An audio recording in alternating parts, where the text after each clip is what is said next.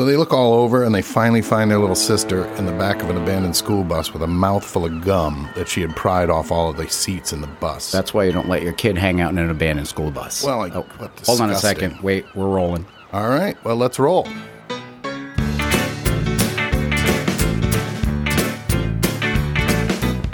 Hi, I'm Rich. And I'm Mark. And we are Two Guys on Block Island. I feel that breeze. It's blowing in off the sea. All right. So one of the things we really enjoy about our podcast is getting to know just some of the folks out here that we've seen year after year. Maybe sometimes we don't know a ton about them, and they just seem like interesting people. And that was certainly the case with our guest today. I'd seen John Dahm driving around in his truck, and I was like, that seems like a cool-looking dude. And then we ended up, over the years, meeting and chatting it up at Captain Nick's about various topics, and I found him to be a pretty cool guy. So we're lucky to have him here today. How's it going, John? Well, I'd say a fairly good day so far. Excellent. Awesome. Right. And thanks for taking the time to come chat with us. We really appreciate it. My pleasure. All right. So the way we usually start our conversations off is we just ask all of our guests, you know, when did you arrive on Block Island? Oh, my. I think it was 1956 in the summertime. Okay. And it was first time here. My mother inherited two properties here via her family, the Rose family. And we first drove around, stayed in a small two-bedroom cottage, 550 square feet, with kerosene lamps, a propane icebox, and things like that. It really wasn't that rough at all. But I liked this place, liked it a lot, and currently a year-round resident here. Now, did you, in the beginning, were you just coming for summers back and forth, or did you stay from the minute you got here? I stayed 5 weeks because my father worked for the federal government all his life, and he had a 5-week vacation.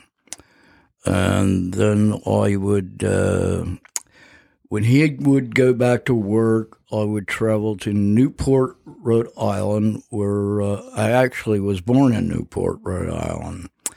And stay with my maternal side grandmother, Phoebe Rose. And now this is the Rose family that's from Block Island. Oh, really? Yeah. Well, if you go down to Settlers Rock, you see the Settlers Rock there. It was Torment Rose, original ancestor, and he was both original. Purchaser and resident here. I wonder what year he bought property out here. That had to be a while back.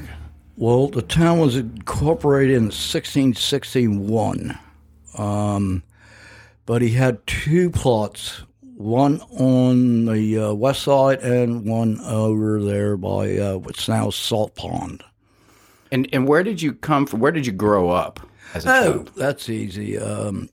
Bucks County, Pennsylvania. Oh, okay, so just outside of Philadelphia, if I'm not mistaken. Oh, I'll say 35, 40 miles north of Philadelphia, Bucks County. Okay. In Rhode Island, that's a long way, but in Pennsylvania, that's like a hop, skip, and a jump. Yes. Somebody asked me once how long it took to drive across Rhode Island, and I didn't know what to say, and I think it was Scotty Hines goes, about a beer. Yeah. And so you can't drive more than an hour in Rhode Island without being in a different state. Yeah. That's how small we are. Walter McDonough taught me how to measure time. In terms of alcohol as well. He, Walter's a musician that played down at Mahogany Shoals back in the day, and one evening, his wife Mary Beth was bartending, and it was towards the end of the night, and the crowd wanted him to do one more song. He said, "Mary Beth, give me about 10 minutes worth of a drink." Yes. So I understand that measure of time. And she filled up his glass. Yeah, pretty much. Yeah. Mm-hmm. Yeah.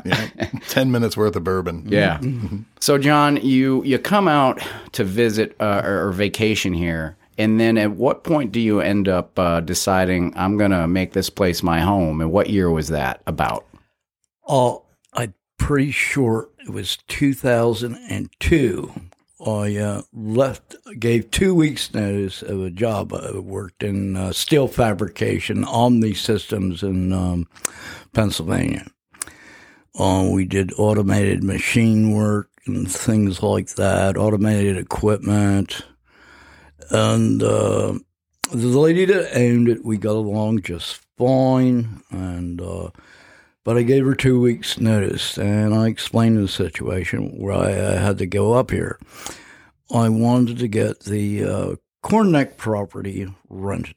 And this is your family's property? Yes. Okay. Yes, goes back to Torment Rose and so on. Wow. And there's a house there that my father built with hand tools, and probably most of it was salvage material from the dump. And so I figured I did my research, found out the place could be, and rented it out for $2,000 a week. Whoa. Being a small business person for over 6 years, I seen an asset that could produce a profit. And then the asset turned into a liability, but I don't have any regrets about it. Well, good. That's, no regrets is a good way to live. Yeah. And so the did you help your father build this house back when it was, or was this before you were born? Or No. He started in on it by moving the old railway station there at the adjacent property. He had a house, it wasn't a house, it was a structurally sound building, and he had that moved over and then built the foundation and had the house hoisted up and put down on the foundation after he built it. So the house was the old railway station? No, the big section of the house was the old rail station. Okay. They would put ships on, train rails and float them up and dry dock them, I wonder, because when I walk down there between the Block Island Club and that Breezy Point, between those two on Salt Pond, you see the old rails still there. I always wondered what they were for, and that's what it was for? That's what it was for, pulling boats out of the water. Yes, exactly. Oh, wow. I wondered if it was for, shipping oysters and stuff from up to the main road or something. No. It was dry dock storage for ships that were in Salt Pond, and that was the easiest way to transport them up there. Ah, so would you say, were you thinking about Block Island for a few years before you finally made the decision to move here? Was it always kind of on your mind that this is where you wanted to be? No, I had to move here. All I had to do, besides feeding and clothing myself, my transportation, and a source of income, even if it was part-time, that way I could survive here, go to work on the house on Breezy Point, and do all the maintenance work that needed to be done. You seal out the outside of the house first, make it weatherproof, stuff like that. All the work I did, yes, it was in vain, but I do not have any regrets. Small businessman mentality was ruling the world at the time for me. And so who are some of the people that you remember meeting out here? Some of your first friends out here, people you'd hang out with or? Oh, the first summer we spent here, the next door neighbors, Ken and Marilyn Rose. So relatives of yours, I would assume. Oh, yes, indeed.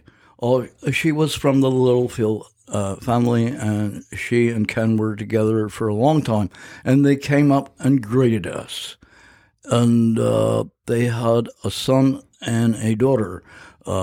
Son's name was Clifford Rose, and then there was Bernice Rose. And we used to hang out with them every evening because we didn't have any electricity there, but they did it. Watched the Red Sox play and things like that over at Ken and Marilyn Rose's house. Oh, they had electricity. They had electricity. Oh, they also had telephone service, too. We didn't have that until later on. I guess it was early 70s.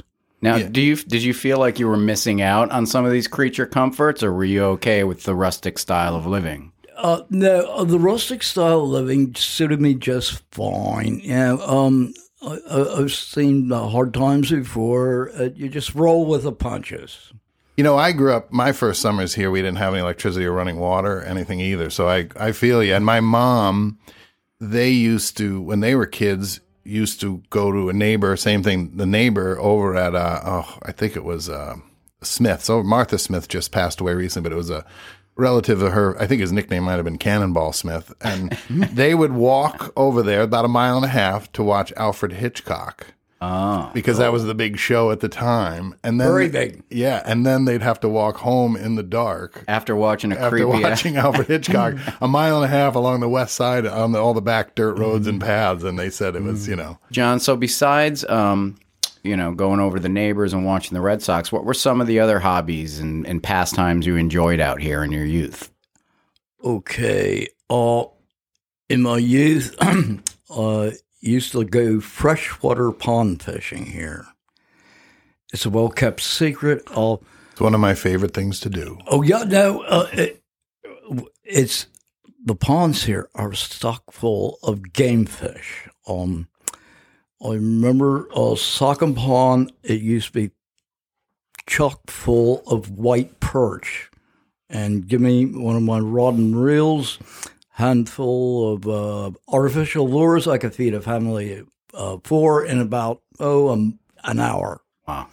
I've never had. How is perch eaten wise? White perch is definitely edible. Yes, it's white meat. Yellow perch is like number two. We've got plenty of those here. Tons of them. Tons. Oh yes. Although I do think the some of the birds of prey that have started to live out here, those osprey, are doing a number on some of the perch and stuff like that. I wouldn't doubt that. But I like seeing them and so on here. So fishing, are you a hunter as well? Do you hunt or? Yeah, I hunt for deers of the two-legged female type. That's about the only hunting I do. You know? But, no license required. Yeah, you're right. That wall is your big main asset there. Yeah, that's for sure. And how's your luck been with those two-legged female deers lately? Just fine, you know. I've had my conquest over time here and in Pennsylvania, too. Pennsylvania, huh? Never paid. We always called it that, you know. Even when What'd you call it? Pennsylvania? Yes, because actually it was a very rural area. I can even remember when they paved the road in front of my parents' house and things like that. But it was what they call backwoods. And I liked it just fine, you know. Yeah. And so it sounds like Block Island back in when you got here, it was still a little bit backwoods in certain respects. In a lot of respects. I mean, it wasn't all built up, and there's nothing wrong with that now. But it was basically a rural agricultural area. And at the time. And how about, can you talk about like some of the changes you've seen? Like what were some of the landmark changes that you've witnessed the island undergo in your years out here? Okay. Cutting cottages off Cornette Road were just small little summer cabins. Now they're too big. That's actually the only eyesore I see around the island. They moved all of those, so they're scattered about. Like Tiny Barb Cottages up by the airport has 3 or 4 of them. My neighbor has one. You'll spot them. Oh, the actual cottages. The original cottages were just these little 1 or 2 bedroom, 1-story cottages. I think does Steve Rachel's have a couple? Maybe I feel like maybe Steve might. He might, but I think those are different. Those might have been built there. Those are pretty old too. No, these are sort of scattered about. You'll see them. People, you know, they offered them up for free if you were willing to move one. No kidding. So I think I could be wrong. I think Abel Sprague turned one into a house. Oh. And, you know, you spot them and you'll be like, oh, that's one of them. You know, because they were all the same. They have a distinct kind of look to them. And you can pick out. I guess it'd be more of like a Victorian type visual, you know, architecture. All right, John, you and I have when we ended up meeting, I don't obviously remember exactly when, but I just feel like it was here over the years at Captain Nick's. You've come down and, you know, you'll have a beer or two and check out the music. And you and I have talked about artists that you appreciate, bands you like. What's your taste in music, if you had to put it down? Well, rock and roll, country and western now. I never used to be, but now I'm into that too. Pretty popular. And I'd say that Motown is the best beer drinking music that ever was created. Who's your favorite Motown artist, if you had to choose one? Well, you had Diana Ross with the Supremes and so on, Smokey Robinson. They're all singers. You can tell by my raspy voice. I've got no talent there whatsoever. Well, I'm not sure about that. You never know until you try. No, you wouldn't want me to do that. Well, have you ever listened to some of the old blues guys like Howlin' Wolf? I mean...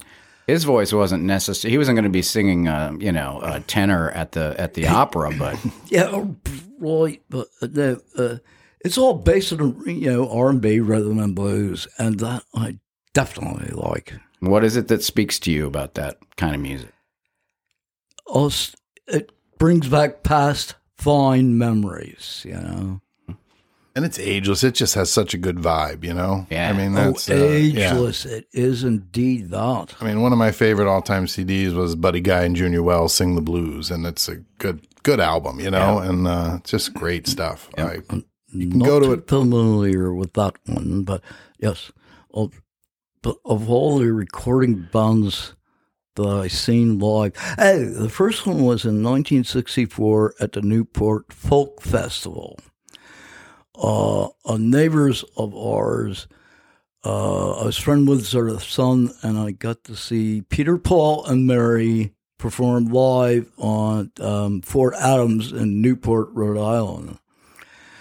That was a thrill, actually.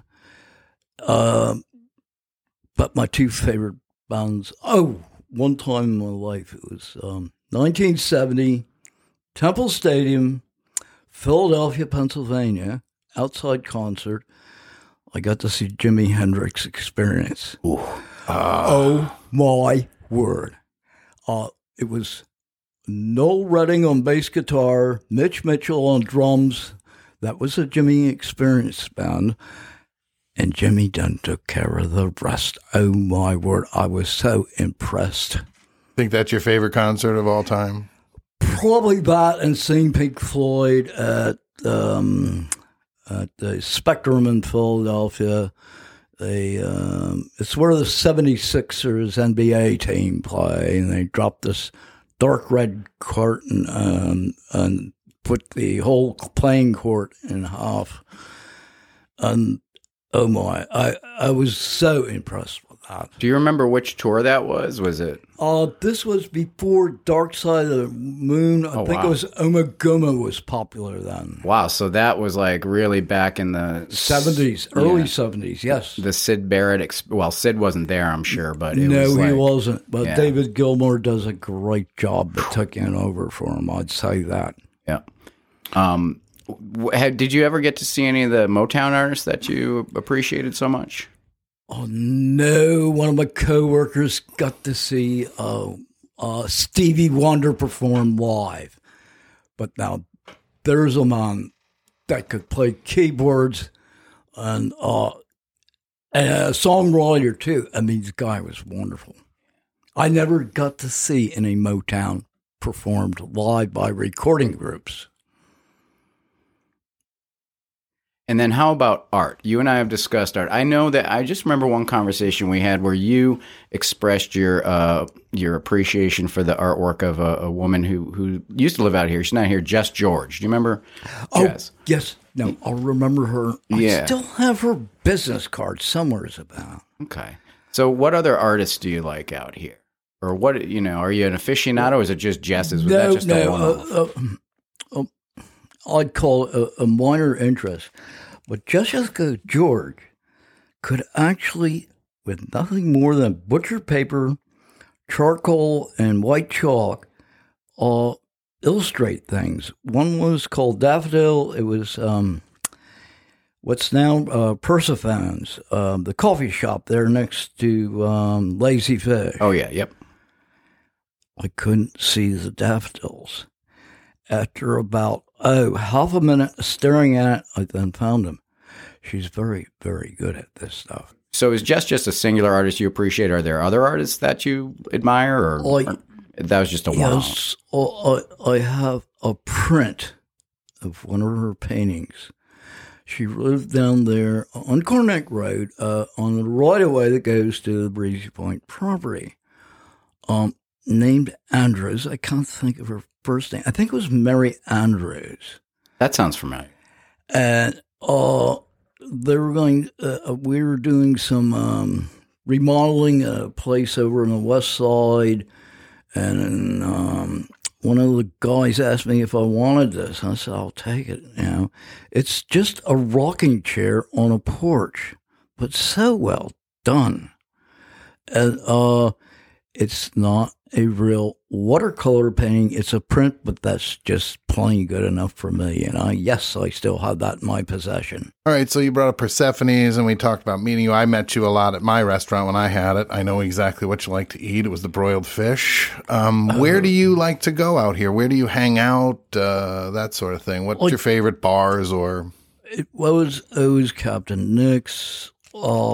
We can understand that. Yeah. Also liked the old Albion when it was run by Lou Gaffett. What a great guy he was. I miss him dearly. We were very, very good friends. Yeah, he was a big loss. You know. Yes, indeed. He was an island icon. And he certainly knew how to skirt some of the rules, and he managed to really get done what he wanted to get done. Well put. Right? Is that the way I should? Did I say that etiquetly? Judiciously enough. Yeah, it was good, right? I didn't, he was definitely a slap on the wrist kind of guy. Like, yeah. I'll take the slap on the wrist rather than denial, you know? And we talked about him a little bit with Dan Cahill, and we had Dan on the show. And Dan had mentioned Lou's Monday Night Club. Do you remember that, or was that before? I guess that was before my time. Dan Cahill has a very good knowledge of the whole island. I asked him one time for a street address here. He knew the people that were there and gave me perfect directions to get to it. Yeah, that's how it works out here. It's a funny thing. Like I had met someone who said, hey, if you ever want me on your podcast, he's new to the island. I don't remember his name. But he's like, well, let me give you my number. I said, oh, don't worry. I'll find you. And, by a day later, I decided I should get his number, and I managed to find it. I won't say how, but, but it's how the island works. Yeah. John, what are some of your other observations about these little quirks about Block Island, if you have any, some of the things that make it unique out here? It's a small island. It's very unique.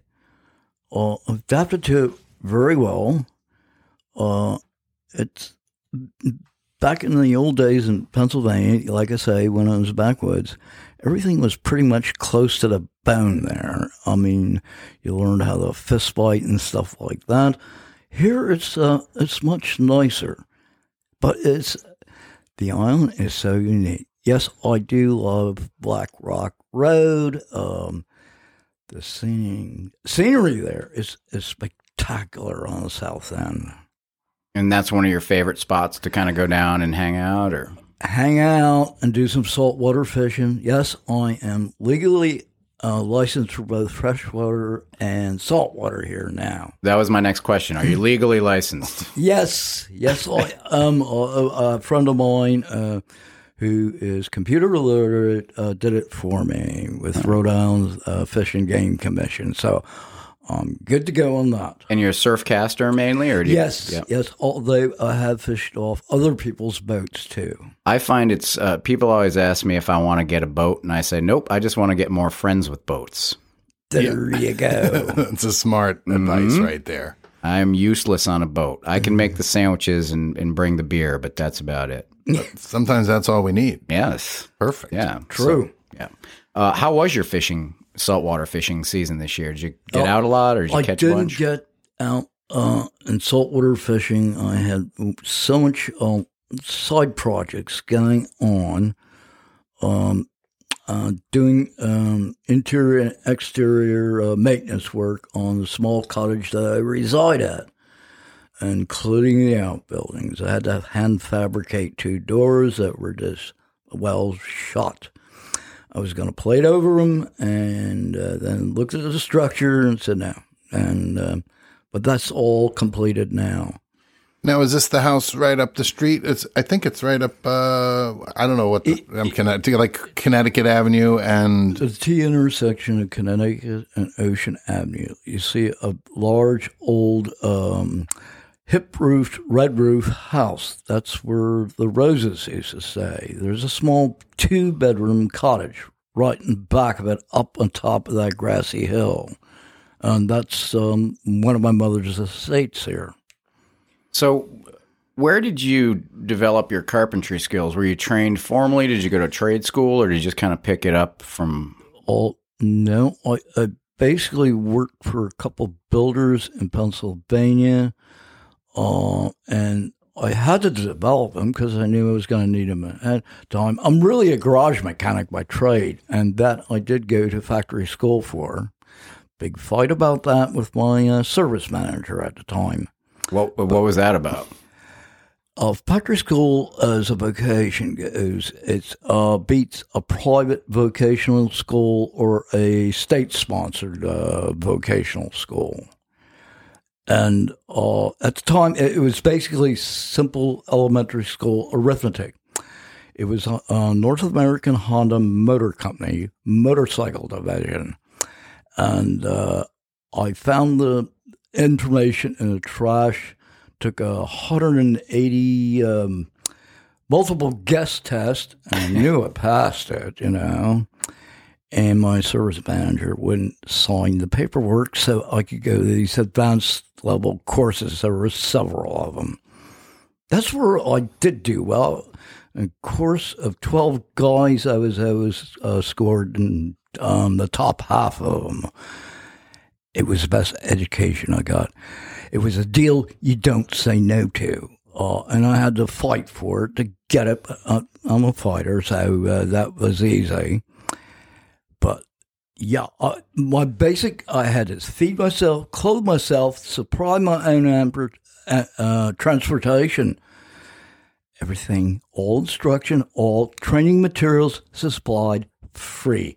And yes, since I was over 75 miles from this training center in Maple Shade, New Jersey, my motel rooms were all paid for by the factory. You don't turn that deal down in life if you have a half a brain in your head. I agree. Yeah. So were you a motorcycle guy? Did you end up working on motorcycles? Oh, yes. A Honda. It's kind of like my alma mater, but I pick up things rather quickly if it involves any type of trade, I did go to vocational school to study welding because I knew they had better equipment than I could afford at the time. That was very beneficial to me. I had heard when it comes to motorcycles, that's kind of a soft spot for you. Do you like old motorcycles? Yes, I do. On the island, I do have one. It's a 1966 BSA Lightning. Unfortunately, it's painted in Thunderbolt colors. It will return to its regular color eventually, but it's not on my agenda sheet right now. Not yet. Yeah. It's on the back burner. But, oh, what a ride those things are. What's your favorite old kind of motorcycle? Did you ever ride any Indians or anything like that? No, didn't really care for them. Oh, the modern versions are very, very nice. I mean, I still, on occasion, read the magazines and so on. But anything that was British always appeared to me. When I had my own business, my equal partner wanted to sell motorcycles. I suggested Moto Morini. It's an Italian brand. They're a full-on manufacturer, but they're in Italy. And I knew where the importer was, not far from us in Pennsylvania, Reading, Pennsylvania. And we went there, and I rode the owner's bike, a 350 Moto Morini, the twin sport. I had to have that thing. Nothing I ever had to have it. I mean, nothing on the planet Earth ever handled as well as that thing did. And I just had to have that 350 Moto Morini. Did you get it? Yes. I first, we became a sales agency for them eventually, and we did sell a few of them. They're rare and so on. The design is totally unique. It's a four-stroke V-twin, 72-degree, di-axis bores on it, and it's all that good stuff. But wow, what a ride. I mean, this is before they had CAD-CAM design and so on. Basically, the product line was designed by a guy and the chief mechanic there, and what they wrought, it is just a spectacular ride. I've never heard of them before. Moto Morini. I've heard of Moto Guzzi. That's not. Yeah, Moto Guzzi is also Italian, but. They're kind of rare. Matter of fact, it was Gabrielle Marini that owned the company when the time we became a sales agent for the importer. Everything worked out quite well one day. And so you were never a Harley guy necessarily. It was more the English and the European style bikes you liked. Yes, indeed. We back in Pennsylvania, we called them the Hardly Abelson types, you know, things like that. Yeah, they did build a very nice flat tracker that won Pontiac championships, the XR 750. And the Indians were manufactured in my neck of the woods in Western Mass in Springfield, where I grew up. That's correct. Yes. Yep. Shall we move on? Want to ask what? Yeah. All right. Go ahead. So now we've heard a little bit about your history and different jobs you've had. What do you do out here now? Are you a carpenter, I think? For the most part, yes. I'm looking forward to getting back into that with the same builder that I work for here. I've been with him, I guess, I'm going to say 17 years, but it's spotty right now in the building trade here. So I went back and did some work on a vintage car here. And I'll probably be doing that again this afternoon. I'll be installing a steering wheel because I have all my mechanical tools with me. I know how to remove a steering wheel and replace it, you know. What kind of car is it? It's the MGA. Ooh, not an MGB, an MGA. It's the predecessor of the B. The B I'm very familiar with because I worked on plenty of them at the shop that my equal partner and I had together, you know. They're two entirely different vehicles, but they share some driveline and motors and things like that. I think the MGA, didn't it resemble a Morgan, if I'm not mistaken, a little bit more like those? Oh, no, Morgan would be more like a TD. Okay. MG. Yeah, that's what I'm thinking. The guy that owns it also owns a TD, a white one. This one's red. Notoriously finicky cars, though. Not necessarily reliable, I don't believe. No, they got a bad rap, you know, overall. Just like me. But no, the British could always build exquisite things if it involved internal combustion. Thoroughbred racing cars would come to mind. So we've also talked about, you know, things that your memories in Block Island, growing up here. We talked about the things you like. What are some of the things you maybe dislike about the island, if any? A little bit of disappointment with some of the decisions made by town council, and we'll leave it go at that. That's fine. Understood.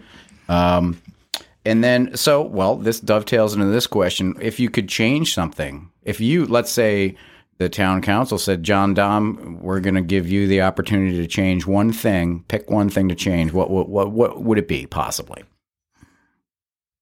Or a couple things. There's not really much to change. Like I say, cutting cottages was fine. It's now the only eyesore in Block Island. By the by, the taxicab drivers here would not deliver or pick up any fare from there back in the day. Oh yeah, it was a big boycott. Like, really? Oh yeah, that was. I can't remember if it was the first one, but that was one of the early where developers came in and saw an opportunity and turned this little field of one-level cottages into three-story. You know, they built on the original footprint to the maximum height they could. Gotcha. So they tripled the living space of 35 feet. So it created this wall of buildings rather than a field of cottages that you could then still see the ocean. Yeah. On YouTube, there's actually, I think there's a 1958. There's a video of some family on the Block Island vacation in 1958, and a lot of it's filmed down there, and it's cool to see the old little cottages, and they were out in the fields playing, and it had that nostalgic old Block Island look. And what year were those the new ones constructed ish? That's a good question. What do you think? 80s, early 80s. Yes, that would be a good call. I think. I do too. I think we're in the ballpark. So that's it, John. So if you had one thing to change, you would just raise the cutting cottages. I wouldn't raise them their private property, and I respect people's private property, but that's basically my own complaint. Speaking about the mopeds, let it rip. Norris Pike was going to succeed, have Block Island succeed over mopeds, you know. I remember this. Yes. He's now deceased. I knew the guy very, very well here. Very nice guy. Yes. Oh yeah. Yeah. Good builder, too, by the way. Good builder. Do the mopeds bother you necessarily, or where are you at with those? Okay. I mean, being a motorcycle guy, two-wheel aficionado, but... Yeah, yes, but I'm well-behaved, but there are times when I would like to give them a chrome horn. That would be the front bumper on my pickup truck. The chrome horn in the ass. The chrome horn. Yeah. Just a little... How you doing? Hey, how are you? Right up against the back. Yeah. Yeah, I don't think you can get away with that, though, unfortunately. No, you can't. And I always remember that I have my vanity tag on the front of the truck from the Indianapolis Motor Speedway. I had that since 1980. That's the first event I was able there to attend. I'm a big IndyCar fan and Formula One. Basically, I'm more dirt track guy than I am asphalt, but I've seen plenty of road racing too and asphalt racing. They had the those Formula cars race where I lived in Jersey once. They shut down sections of the highway and they had a big race there. It was in East Rutherford, New Jersey. You are correct. Am I correct? Yes. Wow, look at that. No, I attended two of those events, maybe three of them. East Rutherford, New Jersey. Yeah, that's it. The inside garages were where the Knickerbockers played and so on. Yes, it was at the time, I can't remember the name of the stadium, the Brendan Byrne Arena or something like that. Is this where the Meadowlands are now? Yeah. That's it. You got Brendan Byrne Arena, right? Yeah. I saw a few concerts there, and it was right. I lived in Secaucus, which was right over the Hackensack River. You're absolutely correct. Absolutely spot on the money, correct. The one thing I remember about the Formula One, so I went there for a little while, but even across the river, miles away, you could hear those engines like screaming. They were like jet engines on those cars. I mean, so loud. Like I never expected it to be that loud. Yeah. And it's just crazy loud. It's part of the ambience of sitting in the stands and watching it. It's a competition that drives the fans. Yeah, you know, a lot of science to it too. Tires and wearage and weather and temperature, and it's probably one of the most scientific sports there is. There's other aspects of it where it's a little bit more art than science, like grooming up a dirt track, a clay track, and so on. Did you ever do any racing yourself, or?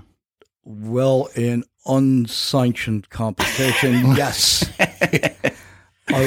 I was very good at it. Yeah. I never lost a street race in my 1967 Ford Galaxy two-door. Oh, I bet you wish you still had that thing. The damned zoning officer took it away from me eventually. Who did? The zoning officer in Pennsylvania. Geez. I mean, I was outraged. I bought it for $50 from one of the owners of the shop. I do all my own maintenance work on it. 392 barrel single exhaust, had the old cast iron, the pre-runner to the C6 transmission. But that thing was quick. And now, these days, you bought it for $50 to have an original muscle car. I mean, those things go for hundreds of thousands of dollars now. It's insane. It's insane, but if it's all original, like numbers match and something like that, jacks the price up to the moon and then some, I never owned a real muscle car, but that was one of my two most favorite cars. Since we're getting close to the end, I got a quick one. I think you told me a while back, did you have a pet raccoon once upon a time? Oh, yes. Are you okay to talk about that? Yes, I think about him every day. He did pass on, but he's with me for over 6 years. He was rescued because he was orphaned. He was up the three-way crotch of an ash tree in Pennsylvania. I drove my car, 1967 AMC Hornet, put up a ladder, was only 10 feet tall, and he was about 30 feet up. Oh, geez. I cut up a bunch of yellow pine 2-inch flooring, nailed them, pre-drilled them, nailed them with 8 pennies, and built myself a ladder going up the ash tree.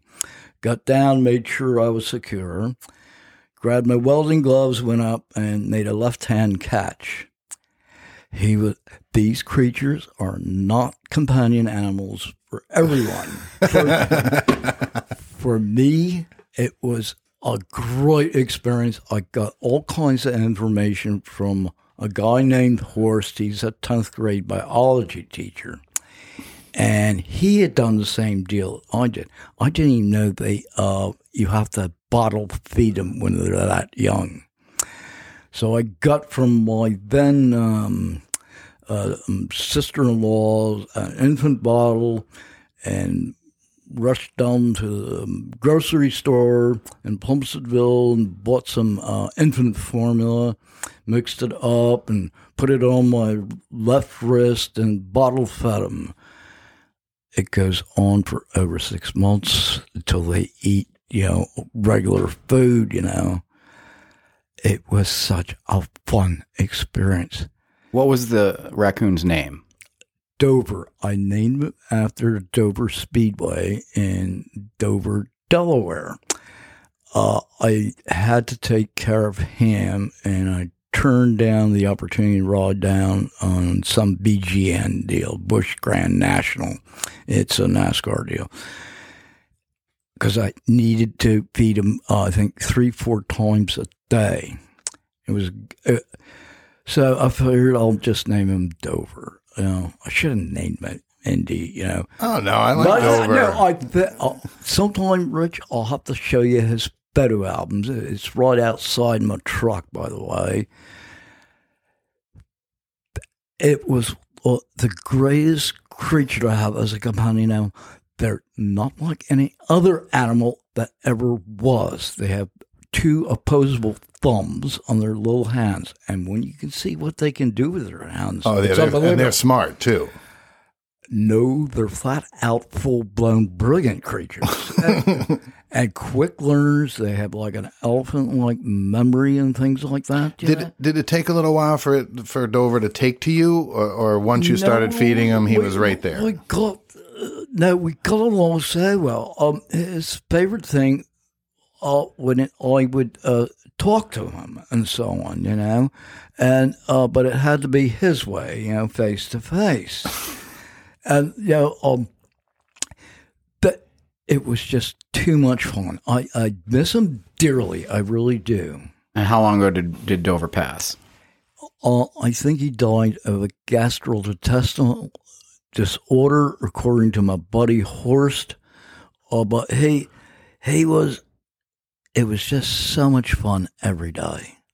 We would go for walks in the woods and play out in the yard and all that. Oh, everybody likes it. At one time, he wanted to drive my car. It was a 1980 AMC Sport Wagon. I'm sorry, the raccoon wanted to drive your car?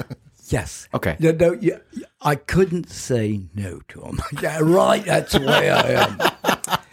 So I line blocked it, brought it to a halt, slapped it on a red shale road, and gently would lift up on the brake pedal, and he was making a left-hand turn with it. And I let him put the left-hand front wheel right in a ditch. The red shale was dry at the time. I could easily back out, How did you know he wanted to drive the car? He would get off the passenger seat, jump on my thighs and my legs, grab hold of the steering wheel, because he wanted to show me, I guess, how you really run one of these things. Yeah. They're very curious creatures.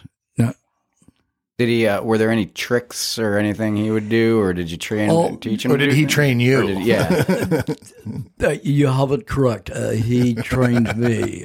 You hear a strange noise in the house, you go investigate to see what he's up to, and so on. That is the way they can open drawers and chests of drawers and so on, and all. They're so curious. Their whole world comes through their hands. Believe me. They have to get their. You could hand them small objects, something like a piece of kindling wood, and they will twist it around in their hands and put their hands all over it and so on. He was just too much fun to hang out with. I miss him dearly. Oh, that's a great short story. Thanks for sharing that with us. Yeah. I like it. Good. So, here's a question for you. I think you're an interesting person. Would you consider yourself as someone who might be a person of interest on Block Island? And I don't mean that as a person of interest, like, the cops are looking for you. But I mean, do you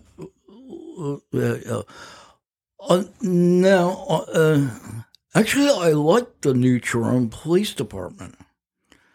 We do too. Yeah. No, really. They conduct themselves as a very efficient, real police force here. Our chief, Vin Corleone, I called him up. I went to the police station because I got this phone call from Chris Blaine that somebody shot the lock off the gate on the Breezy Point property. I first went down there and investigated myself, went to the police station, and Vin said, he says, "Well, I'll try to get down there. We'll have a look around." He did. And sure enough, someone shot the lock. It was so bizarre. And I told the chief where to park his vehicle. It was a Jeep Cherokee Gold at the time. And I said, I asked him if there was any tracks on the ground he could see. And I said, "Look at this." I said, "Anybody's ambulatory can walk around the post here. There's no reason to shoot the lock." And the chief is looking at the lock. He says, "Can I keep this?" I said, "It's yours. It's junk. Look at it, Why, I don't know. It was bizarre. So I called back Chris Wayne and told him all about it. He says, because I looked at the lead in the lock and thought it was, maybe came from a round of a 45 long Colt, a revolver or pistol. And Chris said, "No, I gave him the shotgun shell."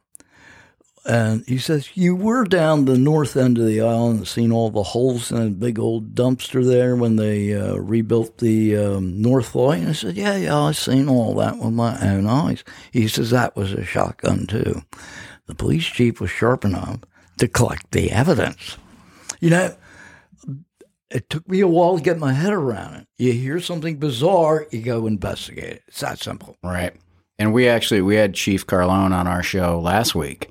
And he was discussing his time as the head of the detective department in Narragansett before he came here. So I guess it stands to follow that he's, follows up on those kinds of things. Yeah, and it's the kind of thing later you might be like, God, I wish I had that lock because now I have someone and a gun that might match it. Yeah, yep. So, John, we're getting close to wrapping it up, but okay. A couple more quick questions. Number one, and this is a big one, so, I don't know. What is your philosophy of life? Philosophy of life? My formula for success in life would be a strong back and a weak mind. There you go.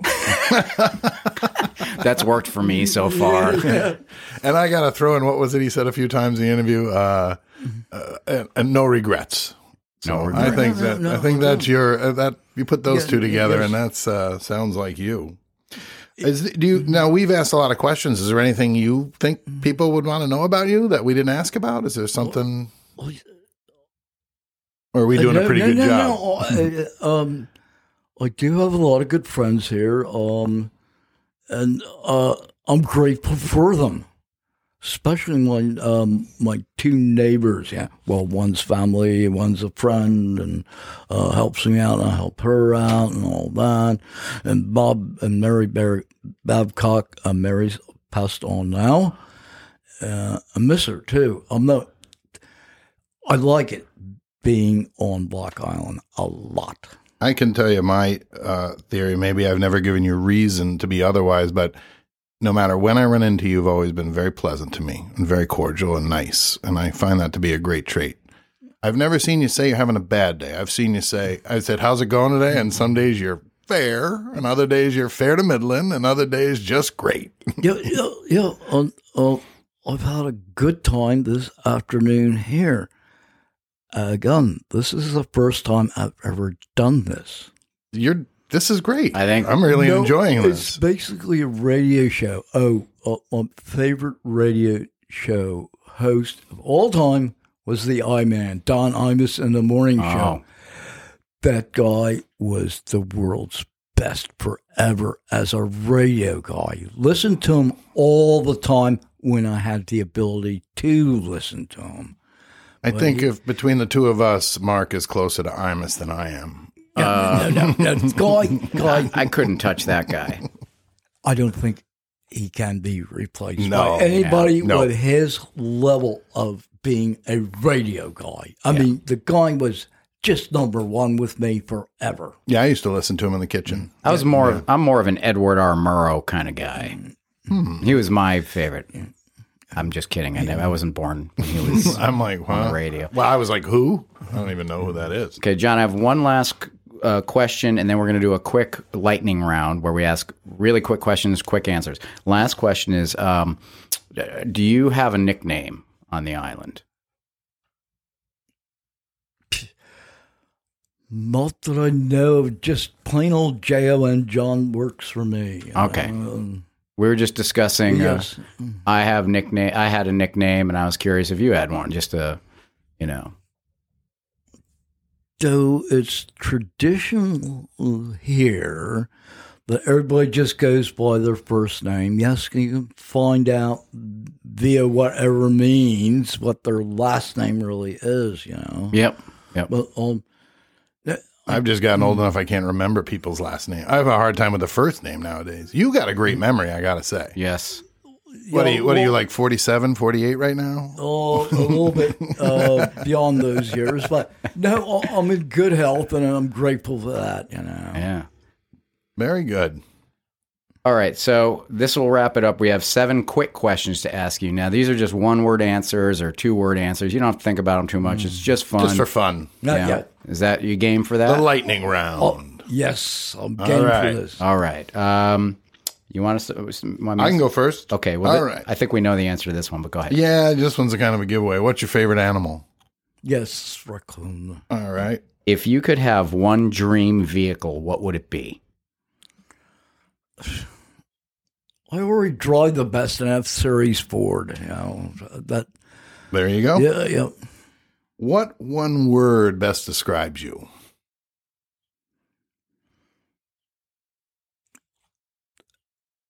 my first three-letter name, I guess. I can't.